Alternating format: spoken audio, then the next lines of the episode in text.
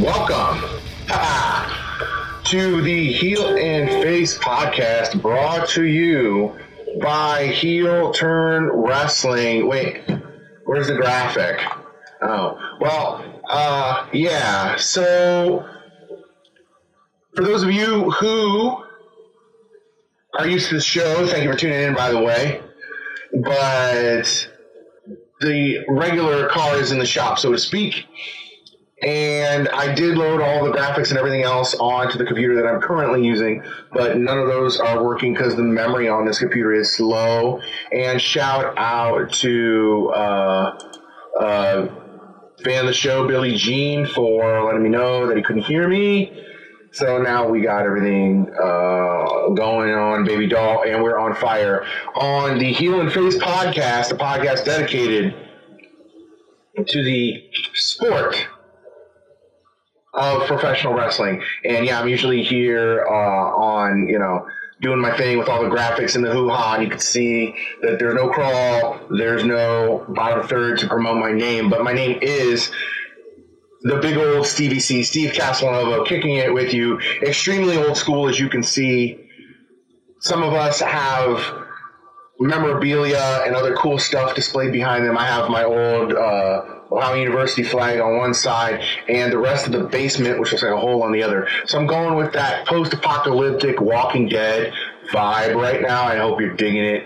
Um, and uh, thanks for tuning in. So we're not going to waste time with the silliness, although I do want to point out to you some of the uh, things that you can check out, by the way. I know you're watching me here, and I dig it. I'm really appreciating it. I'm showing uh, you the love that you show me by watching the Heel and Face podcast. I really dig it. Thanks for tuning in. Um, and you can check me out on all of my uh, social media services. You can check me out on Facebook, streaming live every Sunday, 5 o'clock, or whenever the equipment wants to work, which is only a half hour later, but that's cool because you're here with me. You can check me out on Twitter at Heel and Face Pod, and I'll post something with all my links to it for you to enjoy. You can also check out the audio version of this podcast if you're not able to join us live on all your favorite social media, and you can check me out on Minds with post match, post card discussion about uh, anything it is in the world that happened that night, whatever you know floats your boat about what happened the night of a WWE pay per view. I'm going to limit it to WWE pay per views right now because, again, I don't have usual access to a lot of the other pay per views. But uh, once we get the show growing and in the direction we want it to be, then maybe I'll expand it out past uh, simply uh, just doing WWE pay per views. So you know, um, you can check me out on like all the different social media platforms, and you can check the show out on uh, whatever your favorite uh, social media service is. So I uh, appreciate you guys for uh, being here again. You can check me out on Twitter at Heel and Face Pod. You can check me out on Minds at the Heel and Face Podcast Group and I know that's a. Heel and Face podcast. Just look it up, and I'm I'm there everywhere, and on your favorite podcast streaming services. Speaking of Spotify. And speaking of all the other cool things you can do, you can check out Heel Turn Wrestling. That's right. Check out Heel Turn Wrestling. That is the platform that I'm cross posting on that uh, gives us uh, the juice to do what we do. And I tell you what, we're taking this to the moon, Daddy. We already have 85,000 subscribers and 85,000 likes. And we're not shy about this. Our goal is 100,000. We're going to ring in 2022 with 100,000 likes. And you guys can help us out with that too. And we really appreciate it. We want to become the number one worldwide source for pro wrestling commentary, for news, and for dank memes. And we are killing it in every single one of those departments. I met with the eggheads. We did a Zoom meeting. One of them uh, showed up looking like a cat. And what we did was we just got our heads together and said, this is the direction this company's going, led by our fearless leader. And we are going in a positive direction, and it's all for you. It's all for the fans. So, what are the shows that you can check out on HT Wrestling 316 on Facebook? That's HT Wrestling 316 on Facebook. What are the other shows you can check out? Well, you can check out my show, obviously. You can check out the Sleeper Hold, and those guys are about ready to relaunch, so that's really exciting. Uh, I think they've got all their. Uh, uh, their I's dotted and their T's crossed, and they're ready to go. You've got the morning wake up that I like to always wake up to, the 2020 Wrestling Trivia Show, every Sunday morning here, Eastern Standard Time. You've got uh, Piers Austin's interview show. You have Alcoholic Adams show where he interviews people. You've got um, the War Room, sorry, uh, with Kevin, and you also have the premier promoter on Heel Turn Wrestling, Billy Alexander, with his show, The Franchise Takes Five, and uh, Behind the Mic with Billy Alexander. As a matter of fact, speaking of Spotify, speaking of audio versions, you can also catch him with the Beyond the Mic show on Spotify as well. So we are taking this thing worldwide. Plus, don't make me forget all of our uh, YouTube shows. So, and I don't remember what the names are offhand. And please forgive me, guys, in the YouTube wing of Heel Turn Wrestling. Uh, but I'll get a hold of the channels that you that you need to go ahead and uh, subscribe to on YouTube as well that are under the Heel Turn Wrestling umbrella. Ella, Ella, A, A, A enough shameless promoting. Let's get to the deal. Let's get to the news. Uh, not a lot of news this week. We are celebrating Black History Month, so we'll continue to do that. Unfortunately, sometimes, especially, it seems like every weekend it was in 2020 that we were doing this, but um, we're going to have to start this week with the unfortunate passing of another legend, not just in pro wrestling, but also Black History Month as well. Kind of the convergence of the two worlds in the passing of Butch Reed, the Buzzsaw, Hacksaw Butch Reed, I should say. I'm sorry. He was he went with the natural for a while. I don't know if that was a rib on Ric Flair or not when he was in WWE with the bleach blonde hair and all that. But uh, he was a pioneer because he was at the right place at the right time, and there was, you know, at this time, wrestling promoters were slotting in all of their guys. Like, here's our Latin star, here's our African American star, here's our blonde, here's our foreign heel, here's our this, here's our that. So each territory and each promotion was slotting in like who they had where and um, Butch Reed was at the right place at the right time for a lot of his career. He didn't start until football was pretty much over for him. I don't remember if he had an NFL team, but I think he might have played in Canadian football for a year or so, and then came back basically home with very little or nothing to do. So he decided to give pro wrestling a shot, and uh, he made his debut, I think, in '78 and basically rode the wave. He didn't stay very long locally. He was in high demand because of his athletic ability and his uh, propensity for the business right away. So that's good. He got the business right away, and uh, he continued on and uh, he did his thing. He became very popular, a very popular baby face. He took a lot of sympathy from wrestling fans. You could see culturally the cracks of racism and institutionalized bigotry were kind of coming down. Not everything perfect, obviously, mind you, but especially in the South, which was still holding up Jim Crow laws, to have a baby face like Butch Reed so over, like just catch all sorts of craziness from all of the white wrestlers and whatnot, and then just come back with exciting, explosive uh, comebacks uh, the crowd would be eating out of the palm of his hand, And he went with it, and he didn't do a whole lot, mind you, but he was ridiculously athletic. And by the way, he continued a career uh, throughout wrestling. He also continued a rodeo career, so you knew it was tough. The guys in the back say he was one of the nicest guys. Uh, he always was willing to talk to you about the matches and, and go over things, and he wasn't, you know, uh, like a problem. He never threw it out there how much of a badass he was unless he needed to. And again, if you piss off uh, Butch Reed, uh, you know you're uh, you're in trouble. You know you're gonna get it.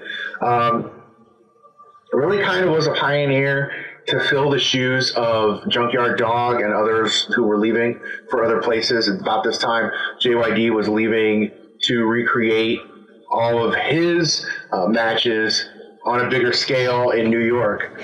Uh, throughout the South, he and Ted DiBiase have been feuding and fighting, and so Vince, like the genius that he is, basically turned it up a notch and he went even further with the uh, metaphors of good versus evil, with uh, rich versus poor. Turns Ted DiBiase into the Million Dollar Man, and then he brings in the Junkyard Dog as the JYD, everybody's hero. Bing bang, bing bang, boom! You have one of the hottest feuds in professional wrestling, cranked up to ten on a grander scale. So uh, JYD leaves. Who fills the void in the South? Hacksaw, Butch Reed who I believe there was even a Hacksaw versus Hacksaw match right before Duggan left for WWE. So if you were somebody who was about ready to leave for another promotion, Butch was young enough, yet he was good enough to shine you all up. So uh, the much of the '80s, many of the outlandish, goofy characters of the '80s can thank Butch Reed for his contribution to their success and getting noticed by the WWE. But what about Butch himself? Well, he eventually, I mean, if, you know, you're going to sit around and you say, well, I wrestled that guy and he's in the WWE. I wrestled that guy, he's in the WWE. I wrestled that guy and he's in the WWE. Guess what? Maybe I should give it a shot. So Vince, uh, Vince turned him heel, made his hair bleach blonde, wanted to establish him as a crazy person and whatnot. And so he comes to WWE and, and uh, he has a less than stellar run. Uh, I think his most famous match was the WrestleMania match uh, decides it's not working for him. Decides to probably make more money with Crockett now that Crockett was re- uh, relaunching. And again, speaking about being the right place at the right time, as he was coming back from WWE and back into Crockett and the other territories, the other Southern promotions, there was another former football player, African American football player, who, even though was very young in the business, was taking to it like a fish in water. And his name was Ron Simmons, who was also a former Heisman Trophy winner, former first round draft pick of, that's right, the Cleveland Browns. Uh, didn't work out professionally. Would have liked to have worked out a little professionally. They, the Browns sure needed a uh, nose guard uh, in those early 80s years uh, that could have helped the defense out don't want to get out on tangent. Just go back to this. So Ron Simmons comes in, and, he, and, and people think, well, I can make money with him now too. And they they looked around the best way to kind of build up Ron and market Ron, and the absolute best way they found was to get somebody who was probably his, you know, uh, probably the guy who he was going to replace at some point. Uh, they brought Butch Reed in. They knew Butch was limited because of uh, his health issues were gaining on him. So why not team them up? And they become the Immortal Doom. So, one of the best, most underrated tag teams of the uh, mid to late 80s and WCW Crockett Promotions. Doom was uh, just fantastic. And uh, I know they started off with the hoods because they didn't want people to know that. Um, Butch Reed was back necessarily, and they wanted to shock people, but it just became a stupid idea. And pretty soon, they lost the masks and they started wrestling as Doom and uh, won the belts. Um, you know, again, making Ron Simmons look good, like he could become a future star. Ron Simmons ends up becoming a future star, um, and then. Uh, after that, Butch Reed starts going limited dates, limited dates, and just kind of phases out of professional wrestling. You know, they're here or there for some shots. There was a rumor that at the end of his career he was going to be initiated into the Four Horsemen, but it never uh, went through. I know that a bunch of people, including Ric Flair, was a huge fan of his and was lobbying for that. And then basically Butch just kind of retired and and went full time into rodeo, and that's what happened. And because of Butch Reed bridging the gap and uh, being able to be the guy that that shined Ron Simmons up, Ron Simmons went on to have an amazing singles career. Obviously, we're talking Black History Month, the first ever African American WCW champion and then going on to have an amazing career, bringing another rookie along. So this is how the cycle of professional wrestling happens. You get a guy, you bring him in, who's your ultimate replacement or whatever for your spot, yada yada. You train your guy, but you also tag with him and have an amazing relationship. So you see that bridge basically from Butch Reed to Ron Simmons to JBL, and um, that's how you do it. I mean, that's how you get really good pro wrestling is that you work that hard. And we always have to um, shout out and give our respects to the people who made what we love even better by what they did. And that's why we're shouting out RIP to Hacksaw, the natural Butch Reed. So God bless. I hope he's enjoying his retirement in the arms of the angels, as they say. Uh, going on with Black History Month, real quick. Nothing real like earth shattering, or nobody did something stupid, completely stupid, as far as Twitter goes, or whatever, or saying something kind of dumb. Um, someone else kind of did, but that's for another podcast for another time.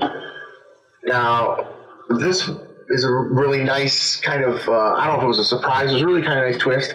So for Black History Month, a bunch I guess a bunch of uh, wrestlers got together and they did some uh, fun photo shoots to kind of like throw back entertainers and wrestlers and all that from the past and.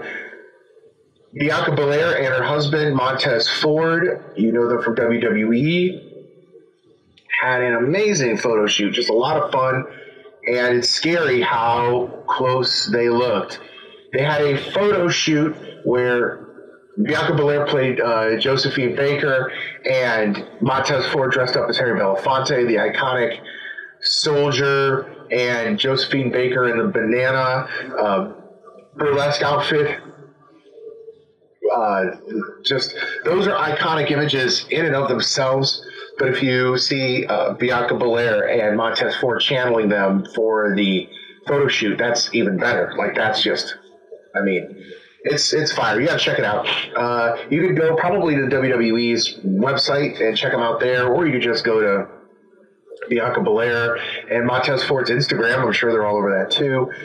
So check those out. That was a fun little photo shoot to uh, throw back to a lot of uh, pioneers who have, again, like I said in the last news item, uh, led the way for other people to uh, achieve great things. So, nice little shout out, nice little recognition to uh, by uh, current wrestlers to famous uh, African American artists of the past. So, there is the news segment for today's episode. Uh, if you have any other comments or anything that you want to talk about in while I'm going, please do. Please go ahead and comment below.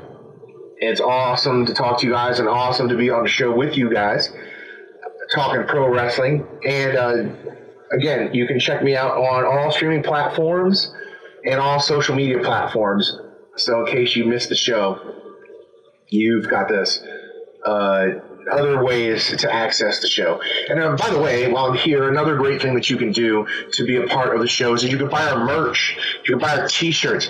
My t-shirt is still somewhere in mail and I ordered it a couple weeks ago, so hopefully it's in the mail right now as we speak. But what you need to do, and the crawl isn't here today, but imagine there's a crawl. Now imagine as that crawl crawls by, it says prowrestlingtees.com backslash heel turn wrestling. That's where you need to go to be a part of the show. You can be a part of the show here. You could be a part of the show um, on HT Wrestling 316, but you can also be part of the show. You can also support the show by buying our pro wrestling tees. We got uh, some great ones up there. We have Billy Alexander's t shirt up there. We have the Heel Turn Wrestling logo up there. We have Alcoholic Adams blog and interview t shirt up there. And if I may say so, of course, like Arn Anderson says, I don't want to blow my own horn, but toot, toot the best looking t-shirt up there by far is the heel and face podcast t-shirt so buy one of our t-shirts. I know you uh, i know you want to and it'll make you feel good so you should. I know i bought my own t-shirt. I don't have a problem saying that because i like it. It's clean looking and it's cool and you can support heel turn wrestling at prowrestlingtees.com backslash heel turn wrestling. So fantastic. Let's get to some actual wrestling then, shall we? We shall. But as I like to do it, as you guys know, I always like to talk about the bad before the good. I want to end the show on a positive and avoid the negative as much as I can. Well, this I couldn't avoid this even by using it just as background noise while I clean the front room uh, this weekend. But I did happen to catch AEW Dynamite, and I don't, I don't know what's going on there. Honestly, like, I really don't know. I, I wish I did. I, I wish there was someone in the back, just someone. Hire an intern, hire a writing intern to just log the continuity of the show, or, or just just have somebody write something down that says, uh, "We did this. Let's try." You know this is what worked, whatever. Some person, like a get back coach in football, like somebody who's basically going up to Tony and saying, maybe we should try it this way. That's not happening in AEW. And I hate to say it because I hate to keep continuing to crap on the product, but it's just not it's just not great. Like it's all around, just the quality is not good. And I'm starting to think that the only reason why they have such high ratings is because they're the only original. Well, I should say original, but they're the they're the competition on a night that WWE does not promote on. Of course, they want you to see NXT. They promote NXT on the other shows. That's true, especially USA. But you know, if AEW was on Friday nights would they be drawing as many viewers as SmackDown does? I don't know. AEW has to figure out a way to attract more of an audience. It can't just say that they're the they're outgaining NXT because there's more fans of AEW than there are of NXT, but there's way more fans of WWE in general than there are of AEW. And I'm not sure if Cody and all the other people out there are seeing that, but it is what it is, and it do be facts though. So, what was on AEW was confusing and a little dumb. And admit, I admit, full disclosure, I didn't even think about AEW until I was doing the dishes earlier this week and I was uh, listening to Jim Cornette's podcast. So I am a little biased. I wasn't even going to talk about AEW this week. And yet, here we are. Because I had to see the scene that he talked about. And let me tell you something. Usually, when Cornette goes off on something, he eviscerates it to the point where there isn't a whole lot to be said. This is a rare occasion where Cornette talked about a segment and didn't give it enough justice for how bad it was. So the segment that I'm talking about is the segment where MJF and Sammy Guevara are backstage hashing out their problems because that's what's happening now. Um, and to put the cart before the horse, to jump things a little bit, Sammy Guevara basically just quit the inner circle. But this was the process of him quitting the inner circle. Um, they were supposed to have talk. He and MJF were to hash things out, but they asked the cameraman to stay. Okay, whatever. Um, it's not like can all watch this back next week or go home and go to the trailer and Jericho couldn't pull up the DVR and rewatch this. Well, the way that Cornette put it, at least it seemed like that Sammy Guevara was saying a lot of doublespeak that MJF was going to use against him via recording. It led me to believe that what MJF was going to do with the audio was a lot like that commercial with uh, Gronkowski and Tom Brady in it over the Super Bowl weekend. You know, the uh, this is the message that Rob Gronkowski sent to Tom Brady versus because Tom Brady didn't have T-Mobile, it sounded like this. I thought basically it was going to be one of those heel moves where it takes all of what uh, Sammy Guevara says and takes it out of context. It was actually worse than that because that didn't even happen. You know, you think it would Sammy Guevara would would have gotten caught saying a bunch of craziness and throwing chairs and throwing catering around and saying how much he hates was Jericho. He just made valid statements about what's going on in AEW and Chris Jericho, and MJF used that for the ha I gotcha. Uh, just complete utter ridiculousness. One, why would you keep a camera person there if you only wanted it to be a private conversation between you and another person? Two, why are you then worried about someone recording the conversation? Even though it is a violation of your rights. You are not allowed to be, no one's allowed to record you without your consent unless certain specific rules apply. And basically, MJF just pressed record. Uh, thirdly, and the most confusedly to me personally, was the fact that Sammy didn't even have any emotion when he was talking about it. He just threw these things off as like flippant sides. It's like, well, I don't like what Chris is doing right now, and I don't like the things that this is happening and that's happening, and that's it. It wasn't like he was again throwing chairs and upsetting uh, catering carts. He was just stating his grievances matter of factly. So that got to the point where MJF said, "Ha ha, I got you," and he is now um, openly, uh, you know, uh, going to use this recording uh, against Jericho. Well, then Sammy then grabs uh, the phone and like throws it, smashes it into a million pieces. So that's supposed to be like a thing. That's supposed to make us upset. That's supposed to like, ooh, okay, uh, he means business. He doesn't want Chris Jericho to hear this entire conversation that Jericho can drive home and watch because he DVR'd the show. Um, so shenanigans happen, the match happens, the inner circle wins, and then later on Guevara comes back out to the ring to join inner circle and basically quit there. Um, no emotion behind it, no, you know, hey, stay, proud and powerful, wasn't trying to get him to stay or anything like that, nothing. Now, normally, if you're a wrestling fan, you know what usually happens in these situations. Babyface that they've been planning on breaking off from the group, who's supposed to have a good singles push, basically states his grievances that have been building over weeks. The heel faction tries to convince him to stay. Heartfelt, things get tense. As soon as the the new baby face of the wrestler that we want to turn face turns his back, wham! The entire faction mollywops him and stuff and stomps him into the dirt. That's what usually happens when you want to solidify someone's babyface turn.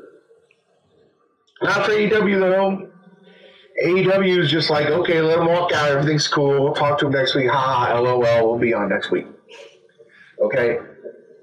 No build up, no stomp down, no emotion. Just, hey, I quit. This has been stewing since December 9th. For two months, I've been thinking about this, but I'm out and I'm gone. Okay, cool. No, you know. So I think again, Corny undersold how meaningless the entire segment was. And I fast forwarded through the recap of the wedding because if there's anything sadder about this wedding, recapping it's not going to make it any better. As a matter of fact, my emotional state as I was recapping uh, the wedding was uh, I'm angry the fact that I had to watch that. So fast forwarded through all that. Uh, watched the first round tournament for the women's belt three is, I guess, whoever they're going to push, probably Britt Baker. I don't know. Who knows? Um, Kenny Omega is going to continue to fetishize Japanese females by allowing them to be on a show that he runs and he's promoting. Speaking of that, by the way, and I don't want to again completely be negative, but the best thing that could happen to the AEW women's division right now is that they all be trained at the Capitol Wrestling Center. But I digress. Uh, Kenny Omega had this promo where uh, uh, Alex Marvez followed him to the golf course and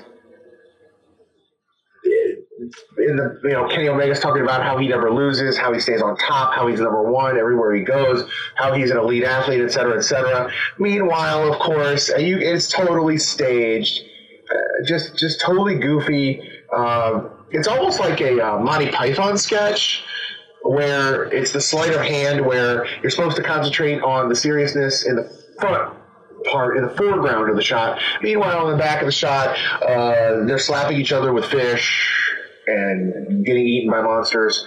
It's the same deal where Kenny and Alex are talking, and the perspective shoots you to the back where you see that, in fact, uh, Don Callis is about to beat the bejesus out of a poor caddy because he's arguing about Kenny Omega not getting it in the hole for an eagle on the golf course, and the caddy comes back with a brand new ball. They drop it right in the hole, and they say, "Hey, look, Kenny, you have another eagle." Blah blah blah blah.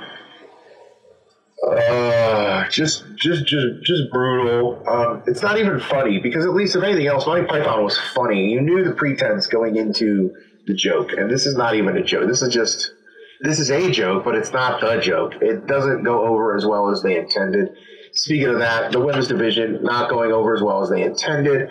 Uh, I like Leyla Hirsch, but again, you can tell why she is only wrestling on AEW.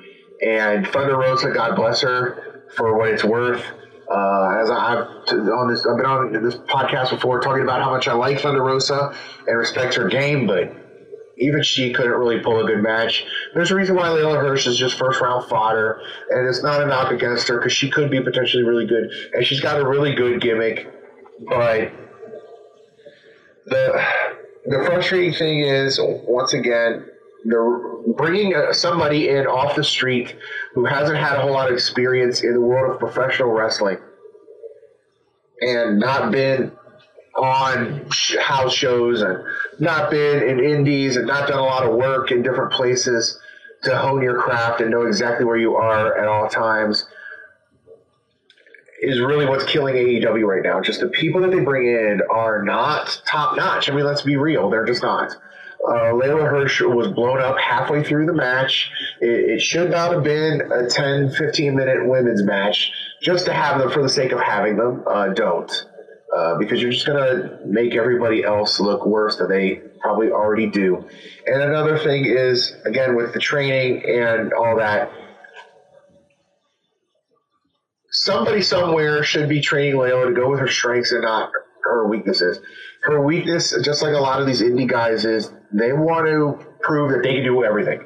They want to be super athletic. They want to be strong. They want to be uh, agile. They want to be powerful. They want to have technical wrestling. They want to do luchador. They want to do all this stuff. They want to do everything. But what is essentially Leyla Hirsch's gimmick? She is a bad as heck, no nonsense shoot fighter with an amateur background. So why is a no nonsense amateur shooter background doing a triple jump moonsault, not once, but, but two or three times.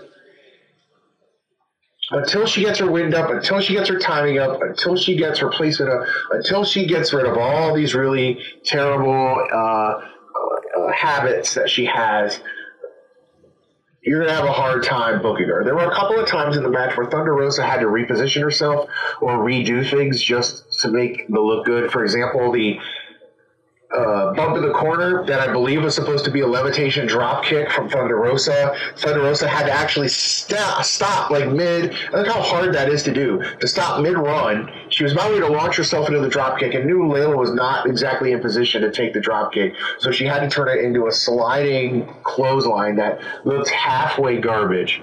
Not Thunder Rosa's fault the fact that Leyla didn't position herself right, you could see she was positioning herself twice. She was on the middle rope, then she fell down into the bottom rope, and it just didn't work. The chemistry of the match was really uh, awful. Uh, Leyla Hirsch keeps doing the triple jump moonsault again. She's not Rob Van Dam. She doesn't have wind to do it like a luchador, but because she thinks that she does, she does it.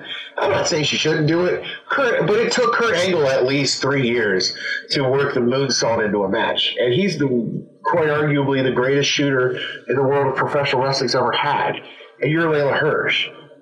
If you must do a triple jump or a catwalk moonsault, whatever you want to call it, at least wait and only do one match when it's meaningful, when it, when it, when it counts. The second one uh, she did, she was so gassed, so blown up that she barely got to the third rope to be able to do it. And, you know, to her credit, that when she came off, that looked pretty good. But again, if you're not fit enough to do it, and if you can't do it, the Dusty Rhodes rule comes into effect. Don't do stuff you. Other than that, just more blah more meh content from AEW. Uh, the main event was completely mess, uninteresting to me. Uh, Kenta got the first shot in with his briefcase with the guarantee in it. Uh, people are trying to still convince us that Lance Archer is a thing. Even the guys were trying to put him over on commentary. But that cat's out of the bag. Lance Archer should have won the TNT belt right from jump. Didn't. And now I can't breathe. Hold on just a second. And now you see no one cares about Lance Archer. He's supposed to be some huge monster heel. No one cares about him. No one cares. Uh, this this match was just thrown together. We're supposed to believe that Kenny Omega and and uh, uh, Kenta are heels and they're supposed to work together, even though Kenta's made it clear that he's not here, he doesn't care about uh, Kenny Omega. He's just there to get it with Jon Moxley, who they both had a very unconvincing beatdown. They were just basically like standing there, like you hit me, then I hit you nothing going on in AEW right now is of any. Uh, excuse me again. Sorry, sinus is just acting up. I should have taken a pill. I didn't. Uh, there's just no interest, no buzz whatsoever. Nothing really uh, of, of, of interest is happening in this match. So just gonna end it by saying it was a real big letdown. Um, I know they're gearing up toward uh, their next pay per view in like three weeks, so we'll see. But I just, you know, I don't understand uh, if I'm supposed to care about AEW at this point. I'm really trying, but I don't see anything worth caring about. So uh, not gonna not gonna worry about it. Um, so let's jump then. Let's go from one of the shows to the other show, so we could talk about uh, the pay per view coming up tonight. And I know I'm kind of running out of time, so I'm just going to go uh, and go to the uh, go home show right before the pay per view, NXT. Um, the night was pretty doggone. Uh, pretty doggone good as far as go home shows go. The simple fact that NXT is silently killing it much better than uh, the other two brands should say something. It, should definitely say something to uh, NXT, and if anything, hopefully, it's going to give us uh, a glimpse into the future of how WWE might look when Stephanie and Triple H finally take over as the uh, owners and the main bookers and the the buck stops here when it comes to them. So uh, then again, Vince McMahon's mother lived to well into her 90s. I think she's still alive. So we may get uh, Nash Carter and Wes uh, Lee. Wes Lee, I should have known that. Uh, versus, and it was MSK versus uh, Legado del Fantasma for the Dusty Rhodes semifinals, which will be tonight on Vengeance pay per view. Um, this is how you bring guys in with very little experience learning on the fly in the indies, and you make them look strong without you know having them look weak and giving them room for improvement. Uh, you get them against two guys that have been there in the company for a while and let them go nuts. Uh, this was probably the less crisp I've seen of MSK, but that you know certainly doesn't mean uh, everything is you know going south that they've blown up so far. They just need a little more seasoning, and right now they're getting the buzz. So now they get the buzz to be in the uh, finals of the Dusty Rhodes Classic tonight and they're going to lose. Sorry, spoiler alert prediction. They're going to lose, but they'll come back with some fire. They'll get some matches under their belt. They'll probably go against Ever Rise. They'll they'll work for a while. Uh, maybe they'll uh, continue their feud with Legado del Fantasma. That would be pretty dope, just to get some guys to work together. And then MSK will figure out the WWE style. They'll dig it and they'll work with it, and it'll be awesome. So nothing to worry about here. Uh, they did their finishing move the uh, double team blockbuster, and uh, they're going to go on again to get the the winner of tonight is the opportunity for the NXT tag belt. So uh, dig that. Next match is uh, part of the reason why uh, Elmira or Elena, sorry, Elena, Elena Black did not show up at the future, uh, great or not future, the uh, Game Changer Wrestling show this uh, last week because she was down there for this to go against Xia Li. Again, as we reported last week, uh, Elena Black is now Cora Jade, uh, and uh, Priscilla Kelly is now uh, Gigi. I forgot her name and at least they're signed. At least they're in the WWE. I don't know if this was the reason, just to be uh, jobbing out to Xia Li or not, but it was the case. Uh, she didn't get a whole lot of offense in. Uh, Catanzaro and Kayden tried to interfere on uh, Li's behalf, say you don't need her. What are you doing to her? You're torturing her, trying to win Xia Li over, causing the distraction, temporarily distraction, but it didn't work. Um, they tried to reason with Li. Oh, by the way, Cora Jade lost.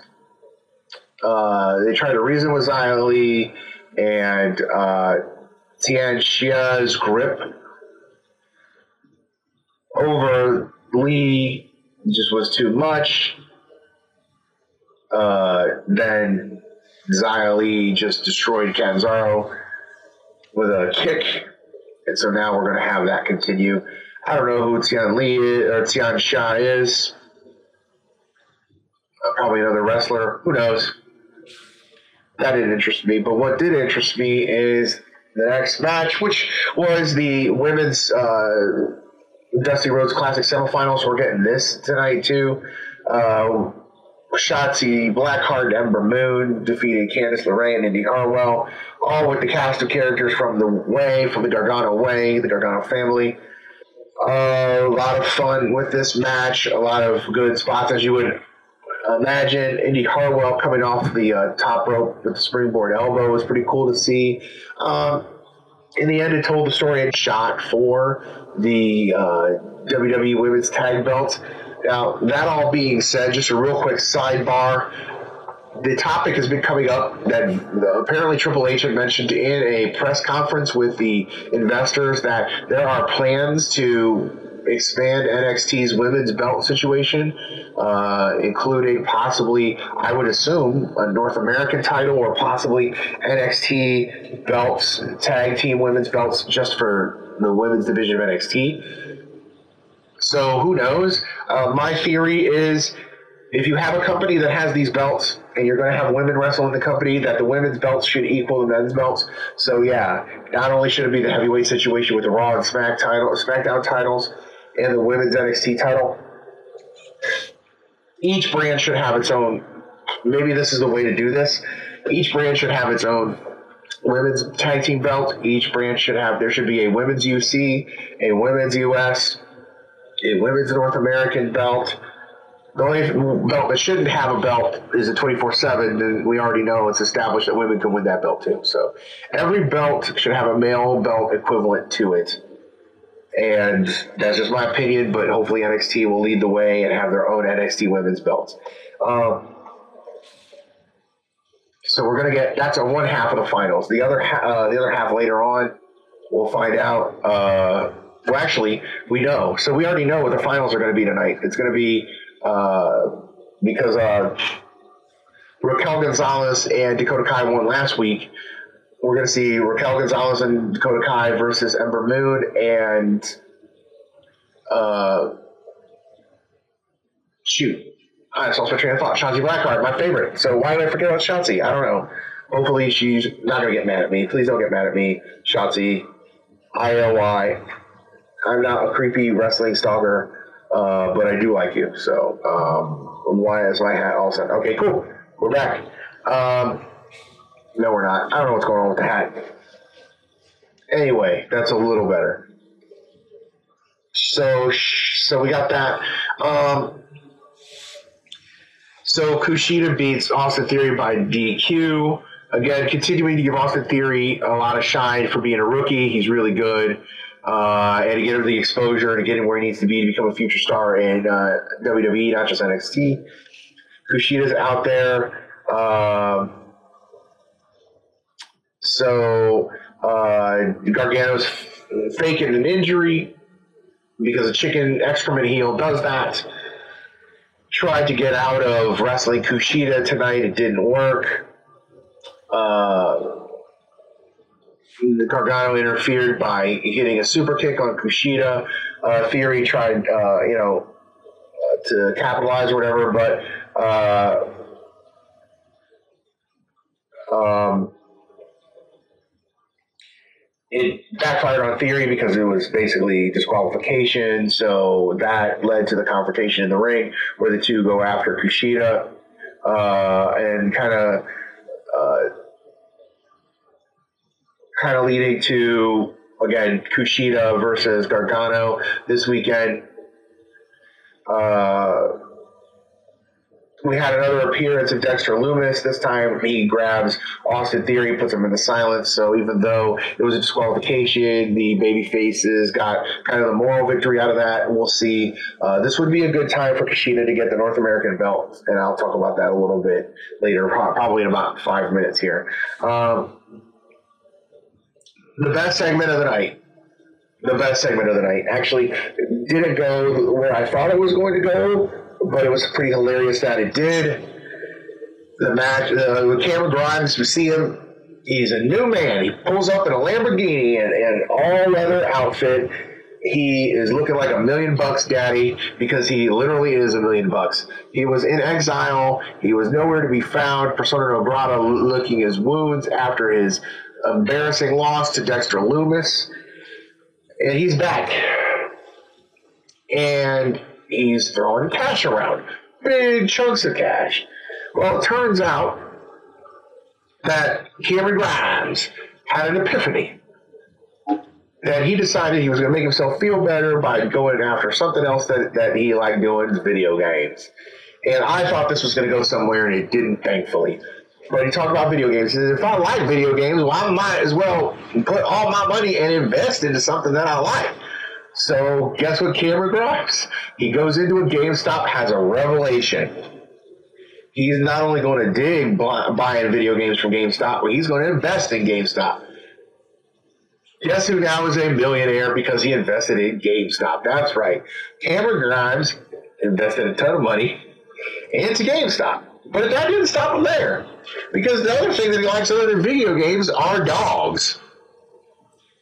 So he decided that he would also invest in dogs as well. Even though he really can't invest in dogs, he took half of the money that he got from GameStop and he invested it in something called Dogcoin.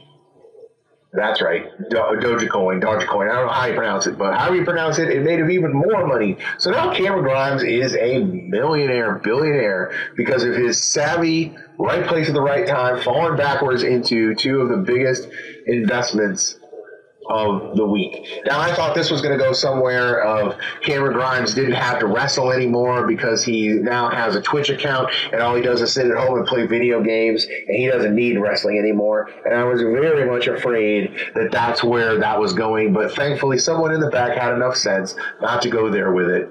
Um, because again, a lot of the wrestlers have friends who were fired by WWE because they're like playing video games and want to stay on their Twitch. And there's a lot of pro wrestlers who still are on their Twitch accounts playing video games, and I'm not going to out them because I don't want Vince McMahon to mess with them. But anyway, that's where we are. So Cameron Grimes is a millionaire daddy, and he's going to the moon. So hopefully it'll be uh, comedy wrestling, but comedy wrestling done right for at least a little while here, and we're going to have some fun with that. Uh, match, final match, very brutal. Uh, this is wrestling done right. If you are an old school fan, or if you're somebody who's just tired of the modern presentation of what pro wrestling is, all you have to do is just watch NXT and watch these guys go at it and see what happens. There were probably maybe two dives in this match, and they all came from the grizzled young veterans who were just coming out of the ring just to attack uh, Ciampa and Thatcher, who are now fast friends. And even the promo earlier in the night was kind of funny with uh, it's like an ebony and ivory type of promo. It's like Tommy Thatcher, I just like to hurt people, and I like people who like to hurt people. And then Ciampa with his smoldering intensity. Uh, well, you know, I don't like this guy, but you know what? I found to respect him. I respect guys who really care about this much about business, blah, blah, blah, blah.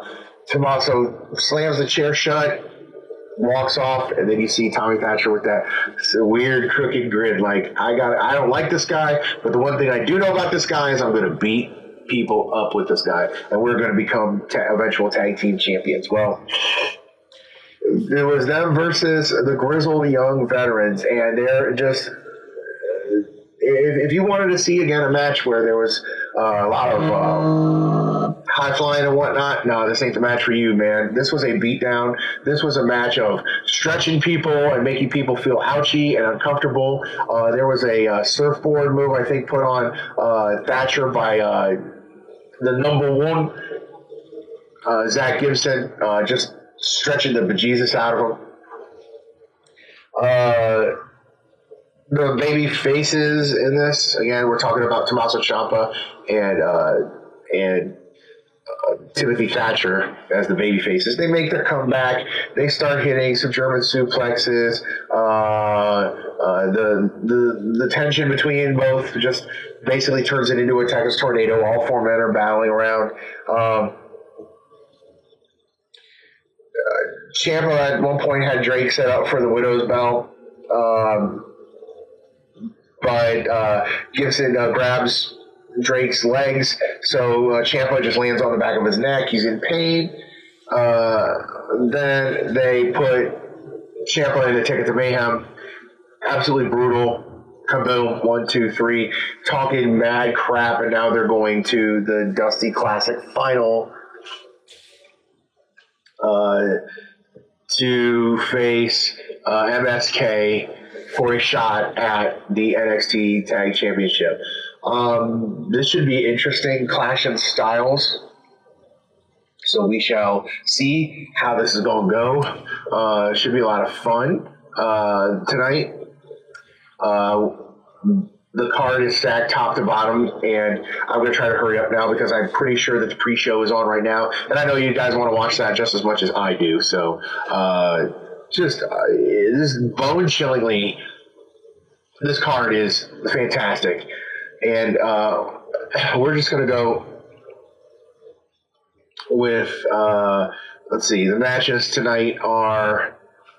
Um, you've got Io Shirai uh, in a three way, which I'm not a fan of three way dances. I'm really not. Uh, it's lazy booking, but at the same time, too, if you've got Io Shirai and you've got uh, Mercedes Martinez, and you've got Toni Storm. You've got three really diametrically opposed wrestlers who uh, could go.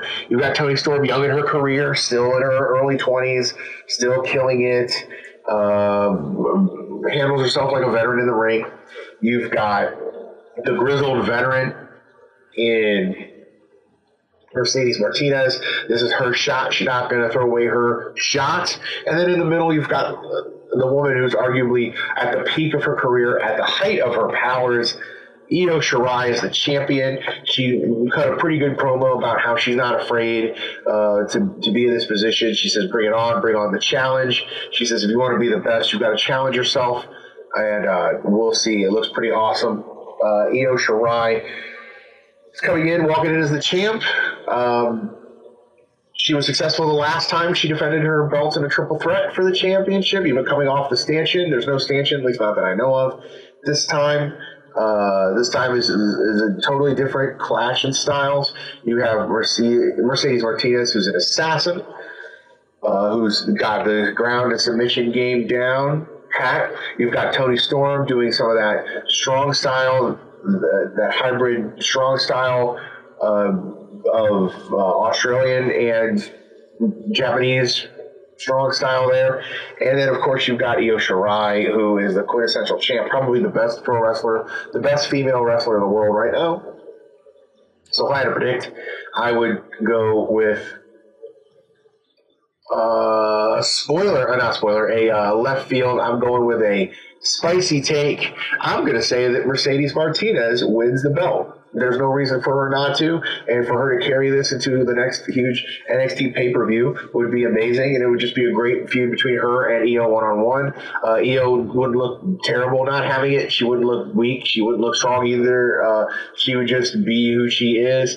Uh, it's time for her to take a loss and kind of regroup and find someone else or find a, uh, a refocus to go after. She definitely chase Martinez with the belt. This would be a nice way to reward Martinez for all her hard work and all the passion that she's given the business for the last 20 years or so. So I think it would be a perfect time for Mercedes Martinez to become your new NXT Women's Champion. Um, Speaking of women's championships, let's go on with that and just talk briefly about the uh, finals of the Cup where you've got the classic uh, small big heel in uh, Dakota Kai and Raquel Gonzalez versus the Young Upstarts. I don't think that's their actual tag name, but there was a rumor that it was going to be with uh, Shotzi Blackheart and Ember Moon coming in with the green streaks in their hair and everything. Um, I think that this one is just going to be a lot of fun. Um, I don't think it's going to be a lot of uh, similar like technical wrestling. I think they're just going to kind of let them go at it and let the athleticism take over. Uh, this is going to be one of those where you just cheer for spots, kind of. Um, I think that Raquel Gonzalez is going to get a lot of that heavy work as far as the heel, uh, being the dominant heel. You know, a lot of boots to the face, a lot of a lot of foot washes, a lot of uh, of, of that, just kind of brutalizing both the smaller female wrestlers. But in the end, uh, I feel like this is the time. This is the promised time for Ember Moon and Shotzi Blackheart. This is their push, and they are going to be the victors tonight for a shot at the women's tag team belts, which I have a strong feeling there's going to be an announcement that there's going to be a women's tag belt that's going to kind of break off from this, and somehow Shotzi and Ember Moon are going to become the women's NXT tag champions out of this somehow. So they'll spin it somehow, and it'll work. Uh, you know, so there's that match to look forward to. Uh, speaking of the men, women's uh, Dusty finals, let's go briefly into the men's. The men's Grizzle Young Veterans versus MSK. Again, as I said, uh, this is the way to push MSK, get the buzz going, get the excitement about them. They're good enough to be able to carry themselves in the ring without looking terrible, but at the same time, too, there's a lot more learning on the learning curve of the WWE that they're going to be doing. So this is their push that's not a push. They're going to get a lot of exposure. There's going to be a lot of buzz people are going to be talking about him at the end of this match, just like they were against Legado del Fantasma. But there's going to be some either some shenanigans or whatever. Legado del Fantasma is going to interfere because they were shamed by Escobar. He said he wasn't uh, he wasn't mad they lost. He was disappointed or something. I don't know. He he said that we don't we don't lose in Legado del Fantasma or something like that. I don't know. Uh, but anyway, you're gonna see the two. You're gonna see those two teams go at it. Uh, uh, MSK versus Grizzled Young Veterans. This was the promised push that Imperium got because of COVID and whatnot. And I'm not blasting Imperium, not burying them. They deserved it. But this is the shot that Grizzled Young veterans were supposed to get. They were supposed to get the NXT belts a while ago, and this is a continuation of that. So I'm just going to go ahead and say the winners of the 2021 Dusty Cup are going to be the Grizzled Young veterans, and I can't wait for them versus Oni and Lorcan to basically like kill each other in the ring. That'd be tons of fun. North American belt. North American belt, Gargano uh, versus uh, Kushida. Again, this is probably cashing in on a promise. Uh, we know that uh, New Japan wrestlers have not had the best runs in WWE, in NXT. Uh, I'm sure there's a lot of anxiety trying to keep Kushida happy and part of uh, the NXT tr- uh, family. So I'm going to predict that they're going to give the belt to Kushida tonight just because they want to keep uh, him happy. They want to keep the door open to uh, other Japanese pro wrestlers. They don't just want to make it look like you come over here to the States and fail uh, or you look terrible. So, uh, winner uh, Kushida takes the belt. A lot of press going out all over the place. Uh, and a lot of positive stuff, and Johnny Gargano will survive. He he'll he'll be he'll be just fine. Um, any other matches of importance uh, on the card? I guess the last one you would say would be uh, Finn Balor versus uh, Pete Dunne for the belt. And uh, to be perfectly honest with you, I don't really see uh, reason for Pete Dunne to have the belt. I think this is just a way to like continue the brutalization uh, that uh, they're putting Finn Balor through. I mean, uh, they're basically uh, they threw him in there with Kyle O'Reilly to get the, the Jesus beat out of him, and now they're just throwing Pete Dunne at, at him too. So we'll see. this probably will be a very uncomfortable match to watch. This will probably be a match along the same lines of uh, Dragunov versus Walter about how at some point it was just basically Walter beating uh, the life out of uh, Ilya Dragunov. I feel like this is the same way. I feel like that Pete Dunne will get a lot of the offense in because he's the over heel, and Finn Balor's the baby face that's acting like a heel. Uh, Finn Balor's going to take a lot of offense. He's going to take a, a, huge beating. I'm not even going to say whether or not Orky, Oney or Lorcan are going to interfere. You know that if they do, uh, the rest of the Undisputed Era will balance that out and pull them out. Um, but we shall see. But my prediction is going to be that in the end, the Prince, Finn Balor, is going to retain his belt. So those are my predictions. And still, NXT heavyweight champion Finn Balor. Uh, that's it for the show. Thanks for joining me on this weird, wild ride. Hopefully, I'll have my real computer back next week to go over the results and preview another WWE pay per view coming up, Elimination Chamber. Uh, so hopefully you can join me uh, talking about that. Uh, you can see if my predictions came true. Of course, We'll talk about it later on uh, on on Minds. We'll go over and we'll talk about uh, uh, the post match, see how it goes. This is going to be my pilot episode over there to see how it goes, to see if people are into it, to talk wrestling. You can also hook up with me on the podcast page on Twitter at Heel and Face Pod. Uh, you can comment below again uh, all throughout the week on anything you saw here. And of course, I'm going to put all the links that you need to have in a post later on this week. So anywhere you can consume the show, please do. Anywhere that you can just let everybody else know. Again, the goal is for this page to go to the moon, baby, and also for uh, Heel Turn Wrestling to go banana you uh, we have that goal of 100,000 likes that we are going to definitely try to get to by the end of this year going into 2022 so lofty goal but man's grasp should be far above his reach or what's heaven for you're welcome for that poetry. And you're welcome for the Heel and Face podcast on Heel Turn Wrestling. It's me, it's me, the big old Stevie C. Thanks for tuning in this week. And as always, I don't have a cool graphic, but I'll just throw it up it up with peace.